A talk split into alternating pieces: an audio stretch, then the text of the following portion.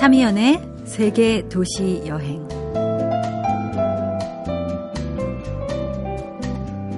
안녕하세요. 참이연입니다. 터키의 혁명 시인 나짐 히크메트가 감옥에서 쓴 시 진정한 여행은 이렇게 시작합니다. 가장 훌륭한 시는 아직 쓰여지지 않았다. 가장 아름다운 노래는 아직 불려지지 않았다. 최고의 날들은 아직 살지 않은 날들.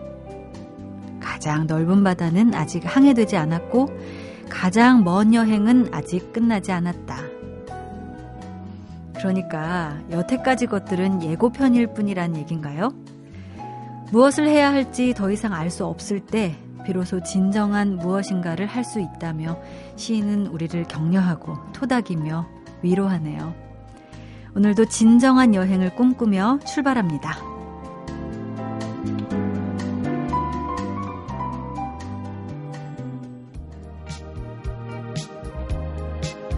조용필의 그대 발길 머무는 곳에 함께 하시죠. 그대 발길이 머무는 곳에 숨결이 느껴진 곳에 내 마음 머물게 하여 주 그대 긴 밤을 지샌 사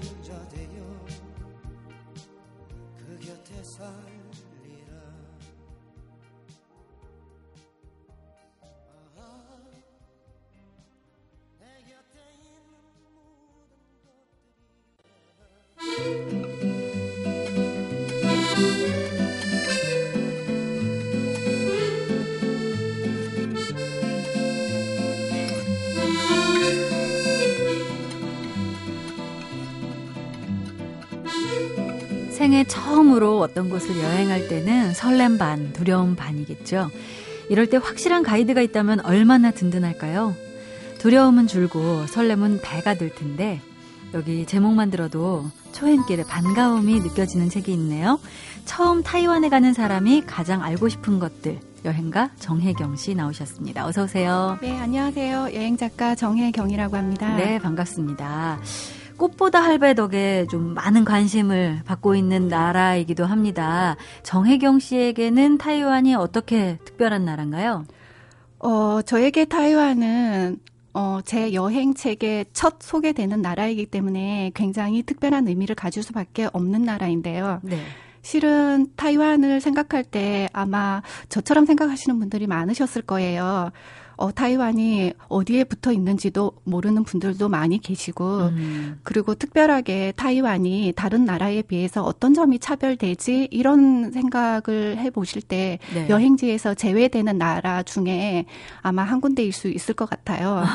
네. 그렇게 느끼셨나요? 어, 처음에는 가기 전에는 그런 생각을 많이 했었거든요. 중국이나 홍콩과 별로 다를 게 없다라고 생각을 했고, 음. 같은 아시아권이니까 뭐 특별한 게 있을까? 음. 나라도 우리보다 훨씬 작은데 그런 생각을 했었죠. 네. 근데 타이완은 천의 얼굴을 가진 나라라는 별명이 있고요. 어. 아시아의 보석이라는 별명을 가지고 있어요. 네, 네. 그래서 생각보다 타이완을 여행했을 때 굉장히 엄청난 매력과 잠재력을 가진 나라라는 거를 몸소 느끼고 왔죠. 네, 그렇군요. 그 천의 얼굴을 저희에게도 좀 소개를 해주셨으면 좋겠습니다. 이 책에 잊을 수 없는 내 생의 첫 대만 여행이라는 부제가 붙어 있는데요. 책은 어떻게 이렇게 내시게 되셨는지 뭐 어떤 특별한 기억이 있나요? 네, 요즘 많은 분들이 패키지 여행보다는 사실 배낭여행을 원하시는 분들이 늘어나고 있습니다. 그렇죠. 아무래도 묶이는 게 싫으니까. 네, 그렇지만 네. 해외 여행이 처음이라거나 배낭여행을 처음 간다라고 생각할 때 사람들이 어, 어떤 고민을 할까, 어떤 것이 가장 필요할까 생각을 해봤습니다. 네. 근데 아마 가장 중요한 거는 어디를 가고 무엇을 보고 무엇을 먹어야 하느냐 사실 음. 이 문제로 기결이 되는데요. 네네. 네. 실제로는 생각만큼 이 스케줄을 짜는데 시간을 할애하기가 좀 힘든 부분이 있거든요. 음. 그래서 그런 분들한테 스케줄을 직접 짜놓은 책이 그 다음에 길 찾기도 편하다면 음. 굉장히 유용한 도움이 되지 않을까 네네. 네. 생각을 했죠. 정혜경 씨를 제가 소개할 때 제가 여행가 정혜경 씨 나오셨습니다 하셨더니 스스로 여행 작가 정혜경입니다. 이렇게 표현을 해주셨어요. 네. 정혜경 씨께 여행은 어떤 건지 또 여행 작가로 살아가는 건 어떤 의미인지 좀 여쭤볼까요? 어, 저는 삶 자체가 여행이라고 생각을 해요. 네네. 그러니까 여행가로 살아가는 것이 어떤가라고 어, 물어보신다면 과연 음. 여행가라는 의미가 뭘까 네네. 이 질문에 대한 대답을 하는 게 맞을 것 같고 네네. 어, 그 질문에 대해서 사실은 어, 좀 고민을 많이 했었어요. 네네. 여행가라는 게 어떤 건가. 네. 그런데 단순히 사람들은 여행가라고 하면 굉장히 멋있는 직업이다, 동경하는 직업이다, 참 좋겠다. 네. 이런 얘기를 많이 하시거든요. 근데 그게 단순히 그냥 일상을 떠나고 세계 곳곳을 누비고 다니고 여러 가지를 보고 하는 것에 의미를 둔다면 음. 저는 그 부분만을 가지고 여행가의 삶이라고 말하기는 힘들 것 같습니다. 네. 왜냐하면 네 여행이란 단순히 어 일상을 떠나서 무엇을 보고 무엇을 만나고 하는 그런 게 아니라 음. 전체에 스치고 느끼고 보는 그 과정 자체에 의미를 두는 것이 음. 여행가의 삶이 아닌가 생각하고 네. 또 그러한 것들이 실질적으로 자신을 키우는 자양분이 될 수가 있고 또 다른 그 삶의 인생을 어떻게 돌아볼 수 있는 자기 성찰의 시간이 될 수 있다고 생각을 하거든요. 어, 그러면 스스로 여행 작가라고 말씀하실 때는 어떤 의미로 하신 거예요? 네, 여행 작가라는 말은 아까 말씀 서두에 말씀드렸다시피 이 여행을 통해서 제가 보고 느끼고 그리고 궁극적으로는 어떻게 사는 삶이 더 중요한 삶인가를 고민하는 과정을 통해서 제 스스로 좀 더 나은 사람이 되기를 원하고요. 음. 그리고 거기에서 느껴지는 어떤 성찰들을 저 혼자만 생각을 가지고 있는 게 아니라 여행 작가로서 다른 사람과 함께 나누는 것에 굉장히 의미, 의미 가 있다고 생각을 하고요. 네네. 그래서 여행가 혹은 여행 작가로서의 굉장히 만족한다고 생각을 합니다. 그렇군요. 그러면 정혜경 씨도 원래부터 여행 작가셨던 건 아니죠? 어떻게 시작된 건가요? 네, 원래부터 여행 작가는 아니었고요. 20년 동안 직장 생활을 했었고 네. 어, 그러는 동안에 굉장히 많은 나라를 여행을 했었고요. 하지만 그때 여행은 돌이켜 보면, 어, 전반적으로 어떤 삶의 대지각 변화를 가져오는 여행은 아니었던 것 같고, 음. 조금씩 자양분이 쌓였던 거는 사실인 것 같아요. 네. 그리고 그 결정적인 계기가 된 거는, 어, 스페인 세계적인 도보 여행지 산티아고를 걷고 난 이후에, 음. 어, 여행가 혹은 여행 작가 혹은 사진 작가로 삶의 대전환점을 맞았던 계기가 된 것 같습니다. 그렇군요. 그럼 아까 설명해 주셨듯이 타이완 이 가깝지만 잘 모르는 곳이기도 하고 어, 어디 있는지도 잘 모르는 사람들이 많다고 표현을 해 주셨어요. 이 타이완의 매력, 아까 천의 얼굴이라고 얘기해 주셨는데, 아시아의 보석이다. 이렇게 얘기해 주셨는데, 어떤 매력이 있나요? 예, 타이완은 일단 2시간 30분이면 도착할 수 있는 나라기 때문에 지리적으로 상당히 가깝습니다. 네. 아마 부산을 간다고 생각하셔도 될 정도로 가까운 나라에 있고요. 네. 그다음 같은 시간으로 다녀올 수 있는 인근의 다른 나라들에 비해서 어, 비용이 가장 저렴하다는 게큰 음. 장점이 될 수 있습니다. 네. 그리고 무엇보다 더 중요한 거는 천의 매력을 가진 타이완이라는 곳답게 어, 자연 경관 어, 경이로운 자연 경관부터 고대와 현대가 살아 숨쉬는 모든 것들을 아울러서 어, 느낄 수 있는 여행지가 우리를 기다리고 있고요. 네. 그 다음 또 산의 진미가 넘쳐나는 곳이기 때문에 여행자들의 음. 오감 만족을 짧게 가더라도 충분히 느낄 수 있는 도시입니다. 네. 가까우면서도 자연 경관도 대단하고 고대 현대를 아우르는 역사도 있고 또 맛있는 산의 진미도 있다. 이렇게 표현을 해주셨어요. 일단, 어, 이 타이완으로 떠나고자 할 때 꼭 알아둬야 될 게 있다면 뭐가 있을지 먼저 여쭤볼까요? 어, 타이완은 날씨가 생각보다 정말 변덕스러운 곳이더라고요. 그래요. 우리나라의 경우에는 아침에 사실 해가 쨍쨍 떠 있으면 아 오늘은 비가 안 오겠다 음음. 이렇게 생각하고 하루 종일 쾌청하고 맑은 날씨를 기대했다가는 큰 코 다치기 십상이거든요. 거기서는요. 아침에 해가 정말 쨍쨍해서 아 오늘 날씨 너무 좋다라고 했는데 점심이 지나면 하루 종일 비가 오는 경우도 있고요. 네. 혹은 아침에 비가 와서 아 오늘 여행 좀 별로일 것 같아라고 했는데 또 한두 시간 지나면 날씨가 음. 개이면서 굉장히 화창하다거나 네. 그런 경우가 많더라고요. 어, 그러니까 섣불리 그냥 날씨를 미리 판단하면 안 되는 곳이군요. 네, 그래서 날씨 때문에 아 오늘은 여행이 별로일 것 같다, 혹은 여행이 굉장히 좋을 것 같다라는 마음은 타이완에서 접으시면 아마 훨씬 더 좋은 여행을 할 수 있지 않을까 생각을 합니다. 그렇군요. 천의 얼굴이라고 하셨는데. 해주셨는데 날씨 때문이기도 하지 않을까 하는 생각이 듭니다. 자, 이쯤에서 음악을 듣고 나서 이 볼 게 많은 타이완의 이야기를 더 나눠볼까 하는데요. 추천하는 음악 있으시다고요? 네, 2010년 타이완에서 개봉한 영화 맹갑에 삽입된 OST 음악이고요. 네. 에어서플라이의 All Out of Love를 추천하고 싶습니다. 네, 대만 영화에 삽입되기도 했던 곡 에어서플라이의 All Out of Love 듣고 오겠습니다.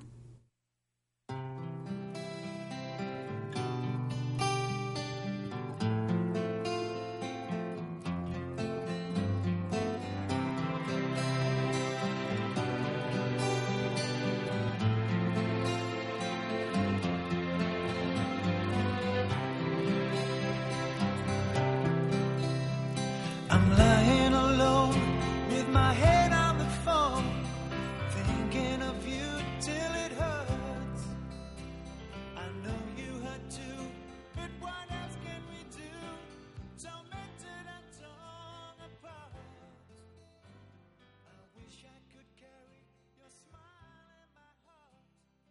네, 참여연의 세계도시 여행 에어서플라이의 All Out of Love 들으면서 정혜경 씨와 함께 타이완 이야기 더 나눠보도록 하겠습니다. 타이완 이야기를 해주셨어요. 자연경관 아주 좋고 역사도 좋고 산의 진미가 가득한 곳 그런데도 비용이 저렴한 곳이라고 이야기를 해주셨는데요.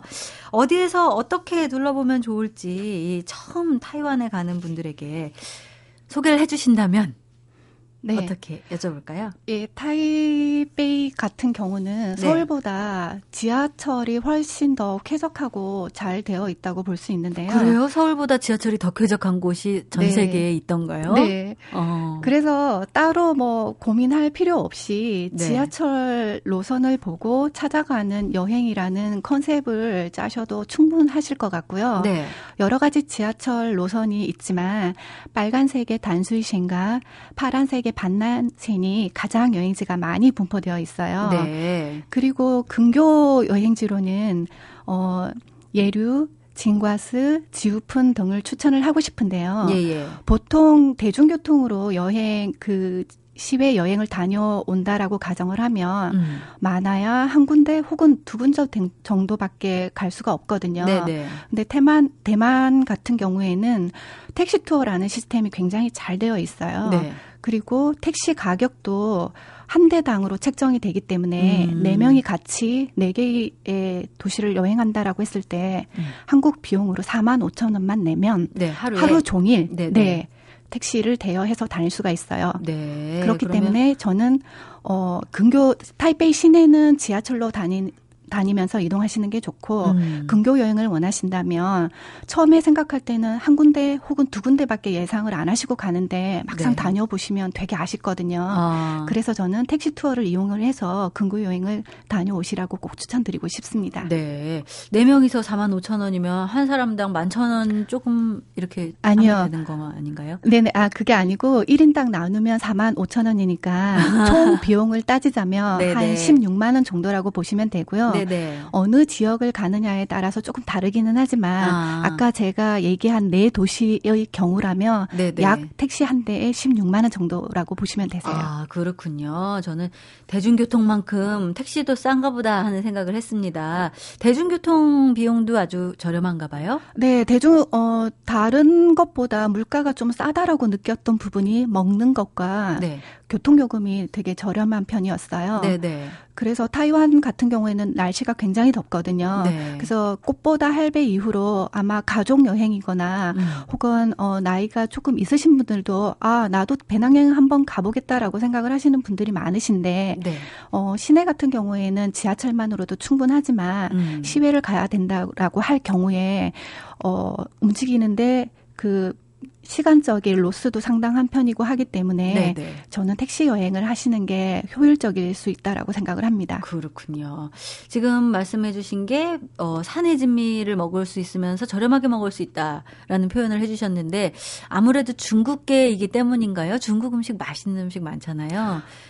근데 네. 이 넓은 중국 대륙은 각 지역별로 맛이 다 다르잖아요. 이 타이완은 어떤 특징을 갖고 있나요? 네, 타이완도 일정 부분 중국 음식 문화가 많이 섞여 있기는 하지만 네.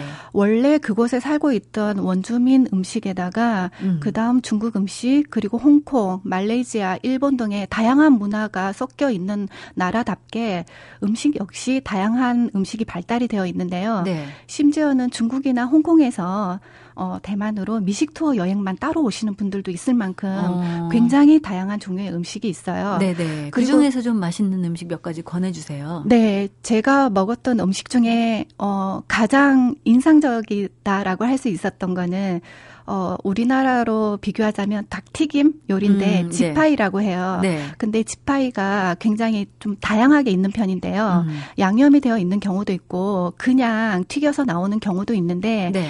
어, 양념이 되어서 튀긴 채로 나오기 때문에 음. 우리 입맛에 굉장히 잘 맞고요. 네. 어쩌면 제가 생각할 때는 이런 닭튀김 요리가 왜 한국에선 개발이 안 될까 싶을 정도로 어. 굉장히 맛있더라고요. 근데 왜 뭐 뭐가 다르던가요?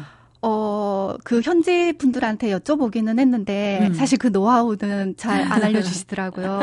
며느리도 모르는 비밀인가요? 네. 좀 먹기 어려운 음식들은 없었나요? 특별히 먹기 어려운 음식은 없었고요. 네. 대만 음식이 생각보다 이름도 잘 모르고 그 다음에 그냥 보기만 해서 아 이게 과연 맛이 있을까 이러는데 음. 생각보다 다른 나라에 비해서 음식 때문에 고생한다거나 이런 일은 거의 없다고 볼 수도 있어요. 네, 어떤 분들은 중국 가셔서 저는 그 향이 괜찮은데 향채 있잖아요. 네, 뭐 네. 고수 같은 거 들어가면은 굉장히 먹기 어려워서 내내 못 먹었다 이런 분들도 많이 계시거든요. 어, 향채가 들어간 음식도 덜어 있기는 하고요. 네. 그 다음에 매운 음식은 또 상당히 맵기도 하거든요. 네, 네. 근데 그게 중국에는 좀 그 향신료를 기본적으로 많이 어, 사용을 하기는 하는데 음. 대만도 향신료를 사용을 하기는 해요. 네. 근데 아까 말씀드렸다시피 다른 문화들이 많이 섞여 있기 때문에 오히려 음식의 맛은 좀 단맛이 강한 편이고요. 음. 네. 매운 것도 상당히 많이 있기는 하지만 전체적으로 좀 음식이 단맛이 많이 있는 편이기는 하지만 음. 약간 우리 입맛에는 크게 불편함 없을 정도로 다 잘 맞고 네. 그리고 특히 저는 해산물을 좀 추천을 드리고 싶어요. 네, 네. 아무래도 섬이니까 그렇겠죠. 네. 근데 섬이라서 많을 거다라고 생각을 했지만 네. 정말 종류도 다양하고요. 어허. 요리법도 정말 다양하더라고요. 네네. 네. 대만 영화 음식 남녀에 등장하고 음. 있는 그 음식들을 보면 정말 눈이 휘동그레지는데 네. 실제로 정말 그런 음식들이 음. 크게 전문점이라고 하지 않더라도 만날 수 있고요. 네. 해산물 가격은 어, 정말 푸짐하게 먹는데도 우리나라 가격의 반 정도밖에 안 되거든요. 어. 네, 그런데 네. 싱싱하기도 하잖아요. 네네. 네. 그리고 심지어 대만 해산물은 대만 해산물을 어, 수출을 해서 일본 고급 그 일식 요리집에서 사용을 하는 경우도 있거든요. 음. 그래서 해산물 요리는 정말 가격 부담 없으니 마음껏 드시고 오시라고 추천드리고 싶습니다. 그렇군요. 해물을 아주 많이 추천해 주셨습니다. 아까 이 타이완 여행할 때는 변덕스런 날씨에 유의해야 된다 이렇게 말씀을 해 주셨는데요. 지금 요때 좀 겨울이니까 타이완은 좀 따뜻하니까 지금 여행하기 좋나요? 어떤가요? 예, 대부분 타이완을 여행하는 최적 시기를 많이 여쭤보시기는 하는데 네. 실제로는 9월에서 11월 사이를 가장 좋은 날씨기 때문에 최적의 시기라고 생각을 하실 수가 있지만 네. 어, 제가 생각할 때는 아까 말씀드렸다시피 날씨가 그렇게 좋다 하더라도 수시로 비가 오고 하기 때문에 음. 굳이 저는 최적의 날씨를 따질 필요는 없다라고 생각을 하고요. 네네. 지금 같은 날씨도 타이완은 평균 겨울 기온이 연중 15도 정도밖에 안 되기 때문에 대체로 음. 온화한 편이기는 해요. 네네. 근데 문제는 난방 시설이 없습니다. 음. 그래서 비도 겨울인데도 불구하고 습도가 굉장히 한 75% 내지 80% 정도로 높은 편이거든요. 네. 그래서 생각보다 꽤 쌀쌀하게 느껴질 수가 있어요. 아. 그래서 여행하는 데는 무리는 없지만 아. 나 어, 추울 수가 있기 때문에 네네. 보온에 꼭 신경을 쓰시는 옷차림이 좋으실 것 같아요. 그렇군요. 더운 나라라고 해가지고 그냥 무조건 그냥 반팔만 챙겨갈 게 아니라 한두 개 정도는 대비할 수 있는 옷을 챙겨가야겠군요. 네, 네. 가장 알차게 타이완을 여행할 수 있는 일정과 루트를 마지막으로 좀 짜주신다면? 어, 타이완을 얼마를 여행하는 게 가장 좋을까라고 생각을 해 봤을 때 네. 저는 3박 4일은 좀 아쉬울 것 같고요. 네. 가장 좋은 거는 제 책에 제시하고 있는 5박 6일 일정이 좋다라고 생각을 하지만 어, 네. 4박 5일 정도면 아마 충분하지 않을까라고 생각을 합니다. 네. 그럴 경우에 이틀 정도는 근교를 다녀오실 것을 추천드리고 네. 이틀은 시내를 돌아보시는 게 좋을 것 같아요. 어. 그래서 이틀 중에 하루는 동부 지역에 있는 화롄을 돌아보시면 되고요. 네. 나머지 하루는 북부 지역에 있는 예류, 핑시, 진가스, 지우폰을 돌아보시는 게 좋을 것 같습니다. 네. 그, 딱 정해주시니까 마음이 편해지고요. 어떻게 하면 되겠다. 좀 그림이 그려질 수 있는 것 같습니다. 마지막으로 타이완을 여행하려는 분들께 알아주면 좋은 팁이 있다면 알려주시죠. 네. 타이완은 그 중국 문화권이 강하기 때문에 네. 구정에 쉬는 곳이 굉장히 많습니다. 네. 그래서 연휴가 길어서 구정에 여행을 가볼까라고 생각을 하시게 되는데 음. 막상 구정 때 여행을 하시면 조금 불편하실 수가 있고요. 네, 네. 그 다음에 여행지들이 월요일에 문을 닫는 곳이 꽤 있어요. 음. 그래서 일정을 짜실 때 월요일에 문 닫는 곳을 체크를 반드시 해보시는 게 좋고요. 네. 그다음 타이완 환전을 하기가 힘들다는 얘기를 많이 듣거든요. 네. 근데 굳이 여기서 어 은행을 못 찾아서 환전을 못 하신다면 타이완 국제공항에서도 환전 음. 원화가 환전이 가능해요. 네네. 그리고 환율도 저 우리나라에서 환전하는 것보다 조금 더 유리할 수가 있거든요. 오. 그래서 타우 어, 환전을 못했다라고 걱정하지 않으셔도 네네. 국제공항에 도착하셔서 원화를 환전하셔도 됩니다. 아주 좋은 팁이네요. 네. 그리고, 그리고 예. 아, 마지막 한 가지는 네. 어, 타이베이 지하철이 왜 서울보다 쾌적하냐면은요. 네. 거기에는 담배는 물론 피울 수 없고요. 음식물이나 심지어는 끔도 씹어서는 안 되거든요. 어. 만약에 그렇게 하시다가 적발이 되시면 우리나라 돈으로 30만 원 정도의 벌금이 있어요. 네. 그래서 반드시 음료나 물, 뭐 먹을거리 정도는 지하철 음. 이용하실 때 안 하셔야 됩니다. 네, 그 부분 꼭 유의하시기 바랍니다. 자, 비행기 타면 2시간 30분 만에 도착하는 타이완. 가까이 있지만 자세히 알려고 하지 않았던 이 타이완의 매력을 오늘은 좀 알게 된 것 같습니다. 여행 작가 정혜경 씨와 함께 했습니다. 고맙습니다. 감사합니다.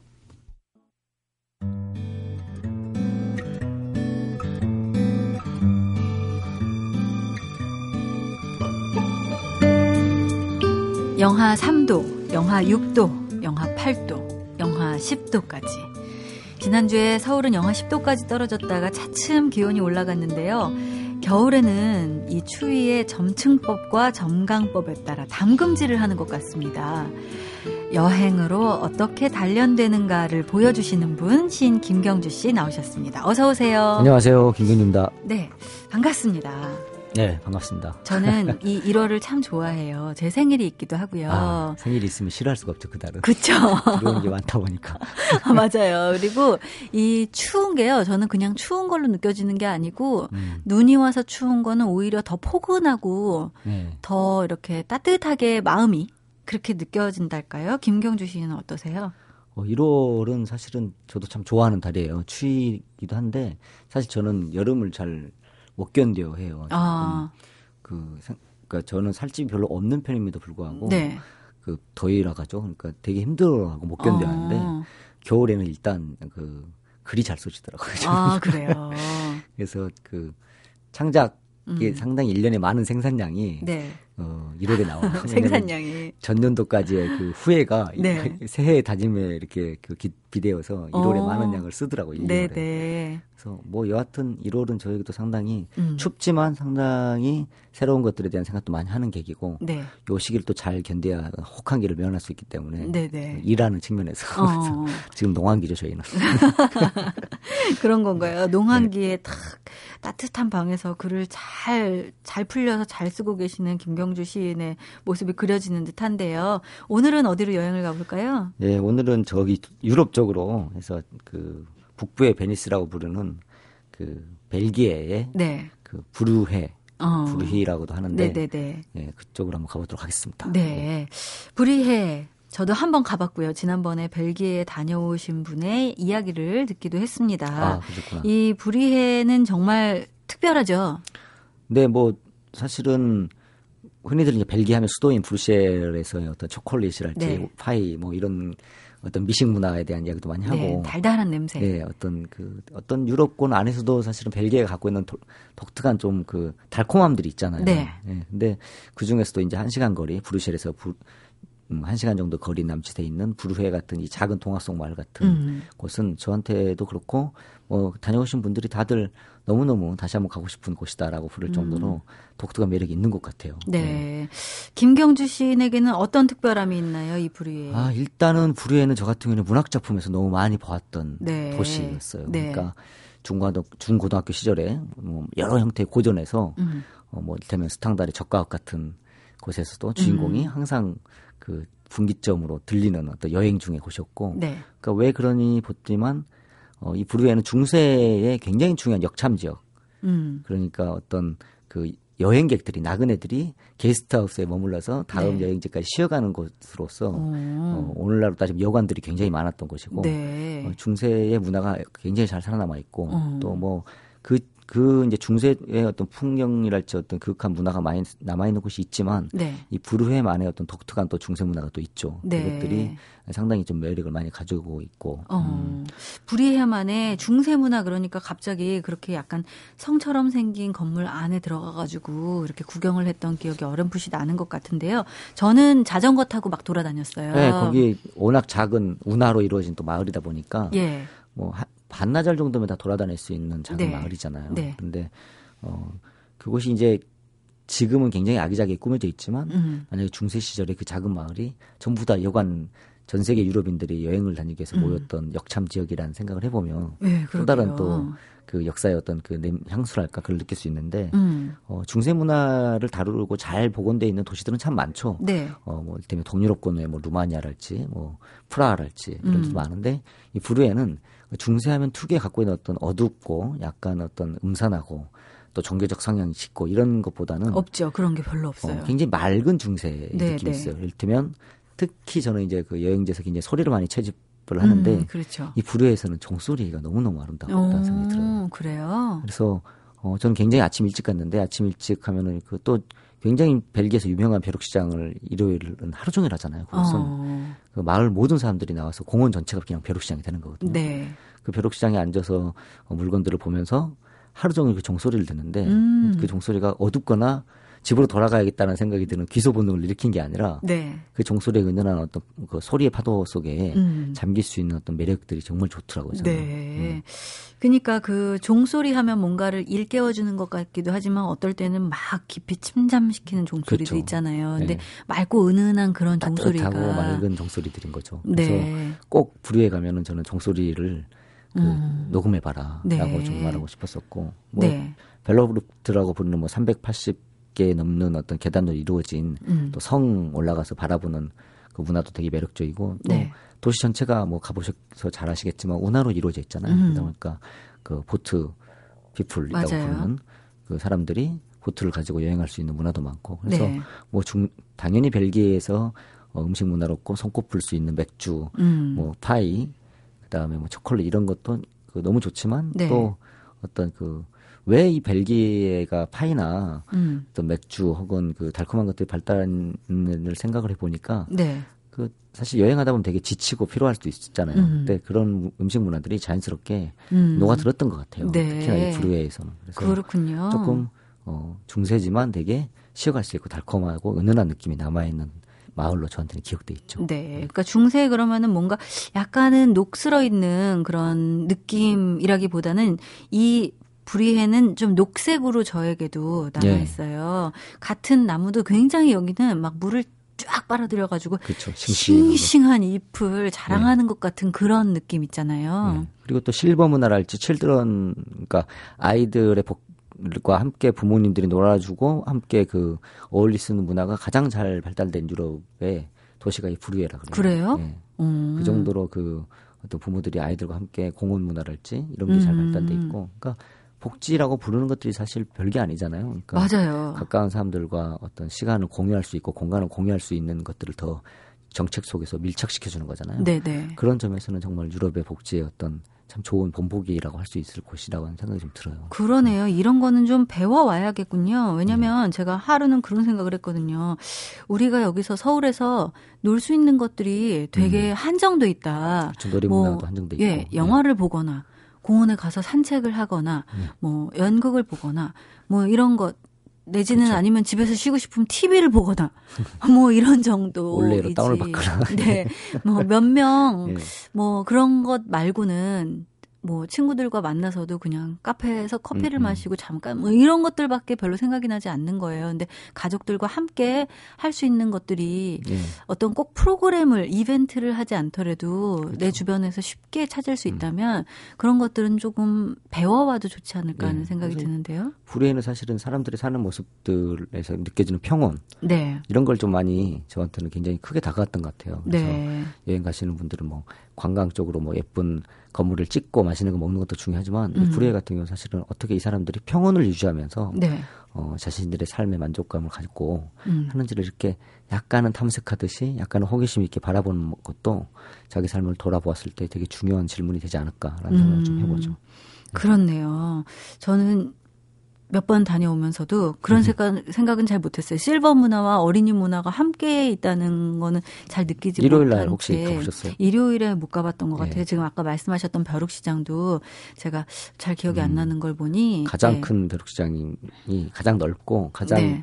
그 이벤트적이지 않는 벼룩시장이 살아있는 음. 곳이 벨기에 부르예요. 그렇군요. 음. 그러니까 그 지역에서 우리가 농사 지은 것들 내지는 이 지역의 특산품들을 함께 이렇게 벼룩시장이 우리를 치면 네. 오일장이잖아요. 그렇죠. 그 바로 그러니까 말씀하신 정확한 그 의미죠. 네, 네. 네. 그런 오일장의 따뜻함이 좀 더 살아났으면 하는 네. 바람이 들고 요즘에는 우리나라도 그런 좀 그렇죠. 바람이 불기는 하는 그러니까 것 같아요. 어, 나이 드신 분들이 손주, 손녀를 잡고 물건을 가져와서 음. 하루 종일 같이 그걸 가지고 팔고 놀면서 음. 벼룩시장 문화가 도시 전체에 형성돼 있는 거죠. 네. 그거를 다, 네. 남들이 갖고 온 것도 구경도 네, 하고. 물물 교환도 하는 거. 네, 네. 물물 교환도 하고. 관광객을 위해서 매물을 팔기 위한 게 아니라 네. 어, 삶의 근황들을 일주일에 한 번씩 보여주면서 음. 저, 저, 사, 저 사람의 삶의 살림의 구석에는 이런 것들이 있었다. 이런 음. 것들을 보면서 그 물건에 대한 정보도 서로 공유하고 네. 어떤 이야기도 공유하고 이러면서 자연스럽게 사람들의 어떤 그 이웃들이 정이 이제 돈독해지는 그런 어떤 것들이 오랜 전통을 가져온 음. 곳이 바로 이제 불후회인 거죠. 네. 그렇군요. 네. 생각지도 못한 불의의 매력을 김경주 시인과 함께 이야기 나누면서 찾아보게 되는 것 같습니다. 벨기에의 불의해 얘기 함께 했습니다. 오늘 여기까지 해야 되겠네요. 아쉽습니다. 네. 안녕히 계세요. 네.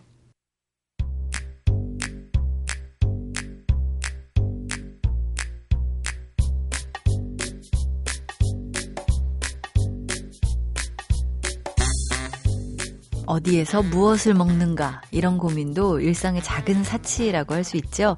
의미 있고 분위기 있는 곳에서 가격은 부담스럽지 않되 내 취향을 쫙 펼칠 수 있는 메뉴를 고를 자유. 거기에 대해서 많은 도움을 주실 분 여행 작가 노중훈 씨 나오셨습니다. 어서 오세요. 안녕하세요. 네. 노중훈 작가님이 개인적으로 여행을 한다면 네. 어 어떤 여행이 제일 좋으세요? 저요? 네. 카메라 없는 여행이에요. 카메라 없는 여행. 장비 없는 여행. 아. 그게 저희가 장비가 한 8kg에서 9kg이 나가요. 이 네. 카메라 가방의 무게가. 근데 네네. 이게 기동성을 살리기 위해서 배낭으로 못 메고 음. 한쪽 어깨로만 항상 지고 다니거든요. 네. 그래서 저 같은 사진가 여행 작가들은 이렇게 어깨 한쪽이 내려와 있어요. 어. 예전에 진짜 뭐 심하게 디스크가 와가지고 네. 고생했던 기억이 나가지고 카메라를 들고 간다는 건 일을 한다는 의미거든요. 저한테는 네네. 그래서 일하지 않는 여행, 아, 네, 장비 없는 여행을 늘 꿈꿉니다. 그렇군요. 네. 다이 여행가들도 고충이 있군요. 애환이 있죠. 네. 한쪽으로 오른쪽으로 맸다가 어깨 아프면 왼쪽으로 매면 안 되나요? 이게 또 잘 안 되더라고요. 이게 습관이 이렇게 박혀 있다 보니까 잘 안 되더라고요. 그럴수록 점점 점점 더 이렇게 기울어질 수 그러니까. 있는데 어, 노중훈 작가의 어깨가 더 기울어질수록 저희에게 생기는 정보는 더 많아진다는 아, 사실. 아, 그렇겠네요. 그렇죠. 네. 오늘은 다녀오신 그 많은 곳 중에 어떤 네. 곳을 소개해 주실까요? 오늘은 경상북도 영양군으로 가실 텐데요. 네. 영양군 하면 잘 모르시는 분도 아마 계실 텐데 네. 이게 경상북도 동북부에 위치하고 있는 군이고요. 네. 그러니까 안동이랑 접해 있어요. 네. 요즘은 워낙 도로가 잘 정비가 돼 있어가지고 뭐 대한민국의 오지라고 말할 수 있는 곳들이 많이 사라졌지만 네. 그래도 좀 상대적 오지에 해당하는 곳이 영양군이 되겠고 특히 네. 좀 옛날 풍경들을 음. 아련한 모습들을 아직도 보듬고 있는 그런 곳이 되겠습니다. 아직도 사실은 오지라는 게 있긴 있는 것 같아요. 네네. 네. 오히려 대도시들 연결하는 도로들은 아주 잘 돼 있어서 네. 어, 멀어도 서울에서 네. 부산까지도 뭐 4시간 만에 뭐 3시간 만에 그렇죠. 뭐 주파 뭐 이런 이야기들 있지만 제가 경북 울진군에 한번 가보고서 아, 죽는 줄 알았습니다. 진짜 오지가 이런 곳이구나. 네. 오지는 거리가 먼 곳이 아니라 도로가 좁은 곳이구나. 맞아요, 맞아요. 그런 생각을 했었거든요. 네. 이 영양군이 그런 곳이군요. 네, 약간 그런 곳입니다. 네, 네. 이 영양군에 그런 네. 힘들게 가서 네. 볼수 있는 것들은 어떤 것이 있나요? 우리 지난주에 신안군 여행했잖아요. 네. 섬으로만 이루어진. 네. 이 영양군의 인구가 채 2만 명이 안 돼요. 이게 무슨 어. 의미냐면 섬을 제외한 전국의 지방 자치단체 중에 가장 인구수가 적다고 합니다. 네. 그런데 아주 유명한 문인들을 많이 배출한 곳이기도 해요. 아, 그래요? 어떤 문인들이요? 여기 소설가 이문열 씨의 고향이 있습니다. 아, 그래요? 예, 두들 마을이라고 하는데요. 어, 예. 재령 이 씨의 집성촌입니다. 네. 이 두들이요. 둔덕을 뜻하는 경상도 방언이래요. 어. 그래서 언덕 위 마을 네. 이런 뜻이 되겠고요. 네, 네. 뭐 이문열 씨 아주 유명한 뭐 소설들이죠. 그의 겨울이나 음. 영웅 시대, 네. 우리들의 일그러진 영웅 같은 작품 등에 이 마을이 나오고요. 어. 네. 그리고 음, 아마 TV에 몇 번 소개되면서 지금은 굉장히 유명해졌는데 음. 여기 그 이제 가옥은 이제 30여 채 정도가 있는데 음식 디미방이라는 게 있습니다. 이게 뭐냐면 한글로 된 가장 오래된 요리책이에요. 어. 근데 이 요리책을 여기 살던 어떤 부인께서 썼던 거죠. 근데 네. 그거를 요즘에 다시 되살려 가지고 그 음식에 적힌 조리법대로 조리를 한걸 네. 먹을 수 있는 그 전통 식당이 라고 보기엔 식당은 아니고요. 전통 음식 체험관 이런 게 있습니다. 근데 어, 미리 좀 예약을 하셔야 돼요. 제가 네네. 갔을 때 이렇게 문을 자주 닫는 경우들이 좀 있더라고요. 어. 그래서 미리 좀 예약을 하시면 그 옛날 어떤 조리 방법을 좀 체험해 보실 수가 있겠고요. 네. 그다음에 청록파 시인이죠 조지훈. 음. 이 조지훈 선생의 생가가 호은 종택이라고 하는데요. 네. 이 종택이 있는 마을 주실 마을도 역시 영양군에 있습니다. 네. 1월산 기슭에 자리하고 있는데요. 마을이 이미 자, 마을 자체가 한 380년 정도의 음. 역사를 지닌 아주 전통 있는 마을이고요. 여기서 유난히 박사라든지 뭐 이렇게 시인, 문인들이 많이 배출이 되는데 네. 여기 계신 분들 이렇게 얘기를 합니다. 이 마을에서 바라다 보이는 봉우리가 하나 있는데요. 음. 이 이름이 문필봉이에요. 네. 그리고 그 옆에 있는 봉우리는 연적봉인데 음. 연적이 뭔지 아시죠? 예, 먹을 갈 때 그 물을 담아두는 거잖아요. 그렇죠. 예. 그래가지고 당연히 붓이 있고 또 먹을 갈 때 물을 담아두는 그런 어. 연적이 있으니까 붓이 마를 날이 없다. 그래가지고 그렇군요. 박사라든지 뭐 문인들이 많이 배출됐다 이런 얘기들을 또 하십니다. 그러니까 풍수지리상 그렇죠. 어쩔 수 없이 이곳에는 문인들이 많이 배출되지 않을 수 없는 그렇죠, 맞습니다. 예, 그런 풍수지리 일 수도 있지만 그렇죠. 네. 제가 생각하기에는 글을 뭐 쓰거나 표현하지 않고는 못 베길 정도의 어떤 음. 멋진 풍경이랄지 어떤 어떤 그런 그런 고즈넉한 네네. 그런 또 풍광들을 많이 보유하고 있죠. 어, 네. 그렇군요. 그렇게 표현을 하니까 문필봉과 연적봉을 한번 보고 싶은 느낌도 들고요. 이 마을 자체도 음식. 굉장히 이쁩니다. 네네. 네, 네. 조그마하면서 네. 이 사람은 많지 않으면서 네. 그 여행에 필요한 모든 조건들을 다 갖추고 있군요. 네, 맞습니다. 예. 네. 이 전통 음식 체험관 디미방이라고요? 그 네, 책이 음, 책 이름은 음식 디미방이 되겠고요. 네. 그 300여 전에 이 그 아까 두들 마을에 살던 정부인 장 씨가 쓴 우리나라 최초의 한글 요리 책이 되겠습니다. 오. 말씀드린 것처럼 전통 음식 체험관에서 네. 한번 구경하실 수가 있겠습니다. 300년 전이면은 1600년, 1700년 그렇죠. 이럴 때 네. 예, 한글로 한글로 예. 최초였다는 거죠. 네. 네. 제가 알기로는 찾아라 맛있는 TV에도 한번 음. 이게 소개됐던 걸로 제가 본 적이 있어요. 어, 네. 음식은 맛보셨어요? 저는 제가 갔을 때 아쉽게도 문이 닫혀 있어가지고 그렇군요. 네, 못 먹어봤습니다. 또 가보셔야 되겠네요. 네. 자 여기에서 또 두들마을과 주실마을 말고는 이렇게 좀 돌아볼 네. 수 있는 곳들이 어디 있나요? 제가 아까 여기 영양이 아주 옛 모습을 많이 간직하고 있다 그랬잖아요. 네. 여기 1926년에 지어진 대한민국에서 가장 오래된 막걸리 양조장이 있습니다. 어, 제가 참 좋아하는 곳이죠. 그러게요. 제가 전국에 유명한 양조장들을 굉장히 많이 가봤거든요. 근데 이 집이 가장 오래됐고요. 그 네. 지금도 가시면 육중한 금고가 있고요. 음. 창틀도 나무로 돼 있어요. 그다음에 오. 칠이 벗겨진 주판도 있고 네. 또 정말 낡을 대로 낡은 책상 같은 것도 보실 수 있고 오. 그랬는데 여기서 이제 막걸리도 직접 구매하실 수 있는데 네. 요즘 젊은 친구들은 좀 탄산이 들어간 달달한 막걸리 좋아하잖아요. 음. 여긴 약간 좀 시큼하고 막걸리 원형에 좀 가까운 음. 농부의 막걸리라고 하는데요. 일하다가 이렇게 잠깐 짬을 내서 마시는 음. 약간 좀 진중한 막걸리라고 할까요? 그런 네네. 맛이 좀 납니다. 그래서 음. 이런 건물도 아주 좀 이렇게 옛 풍경이 되지만 막걸리 맛도 좀 옛날 음. 기억을 되살려주는 그런 곳이 되겠습니다. 그 전통을 그대로 살려서 그렇죠. 할수 있는 막걸리겠군요. 네. 왜냐면 국내에서 가장 오래된 막걸리 양조장이니까요. 네. 저는 이런 곳들에서 맛보는 막걸리가 오히려 더 이렇게 진하고 깊으면서도 좀 생동감이 있다고 할까요? 네. 약간 우리가 서울에서 지금 많이 먹는 건 조금 이렇게 좀 죽은 막걸리라는 느낌이 음. 좀들 때가 있거든요. 네네. 근데 이런 막걸리는 아주 살아 움직이는 그런 느낌이 좀 납니다. 어, 네. 그러니까 유행에 맞는 사람들 입맛에 맞춰진 막걸리가 아니라 그렇죠. 나는 이런 맛이야. 그렇죠. 네가 원하면은 이 막걸리 와서 먹어봐. 뭐 맞아요. 뭐 이런 어. 그 오랜 세월 한 가지 맛은 이제 고수하고 있는 거죠. 계속. 네네. 네. 하긴 거의 80 1926년에 지어졌다고 말씀하셨죠. 네. 그러면 88년, 89년 돼 가는 건데 그렇죠. 네. 거의 이제 한 세기에 가까워 가는 막걸리의 맛. 맞습니다. 이거 뭐안볼수 없겠죠. 그럼요. 거기까지 가서. 네. 그 막걸리와 어울리는 안주거리도 많겠죠? 아, 그럼요. 여기 원래 영양이 고추 생산지로 굉장히 유명해요. 네네. 네. 수비초라 그래 가지고. 네. 그래서 고추가 들어간 뭐 주물럭 고기라든지 뭐 음. 매운탕 요리 이런 것들이 있고요. 또는 제가 추천해드리고 싶은 것 중에는 산나물 밥상을 내놓는 집이 있는데 네. 이게 물론 지금 겨울이지만 봄철에 많은 양의 제철 산나물을 채취해가지고 말려기 때문에 네. 겨울에도 드실 수 있고요. 네. 여기 가시면 정말 다양합니다. 고사리, 오가피, 민들레, 뽕잎, 어. 참치, 뭐 당귀 이런 음. 다양한 산나물들을 맛보실 수가 있고요. 네. 곁들여 가지고 뭐 조기라든지 어. 된장찌개 이런 것도 나오고 예. 여름에 가시면 냉미역국이 또 나옵니다. 어. 그래 가지고 아주 풍성한 자연주의 밥상을 좀 맛보실 수가 있겠습니다. 그렇군요. 아, 그 이 말씀해 주신 그 고사리, 오가피, 뭐 민들레, 뽕잎 뭐 이런 것들 정말 네. 다 어쩌다가 한 번씩 그렇죠. 어, 별미로 먹을 수 있는 건데 네. 이런 나물들이 한 상에 쫙 나온다고 그렇죠. 생각하면은 뭐부터 먹어야 돼? 뭐 이런 마음이. 이런 것들은 좀 쌉싸래 하거든요. 네. 근데 아시겠지만 쌉싸래한 맛이 사실은 입맛 돋워주고 식욕 증진해 주는 데는 사실 최고거든요. 네, 몸에도 그래서, 좋고요. 그럼요. 근데 쓰면서도 약간 끝에는 약간 단맛이 조금 올라오기 때문에 네. 아주 맛있는 나물 반찬이 되겠습니다. 아, 쓴바귀가 갑자기 딱 생각나면서요. 예.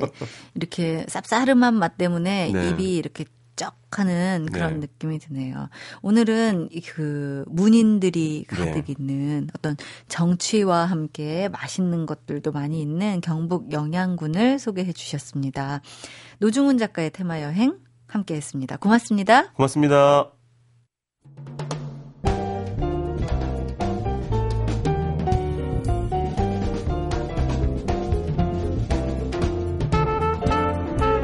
포근히 품어주는 것. 내 얘기를 들어주는 것. 이게 꼭 사람만은 아닐 거예요. 어떤 장소가 될 수도, 기억이 될 수도 있겠죠. 좋은 기억으로 남는 편안한 휴일 보내시기 바랍니다. 세계 도시 여행 참여연이었습니다. 고맙습니다.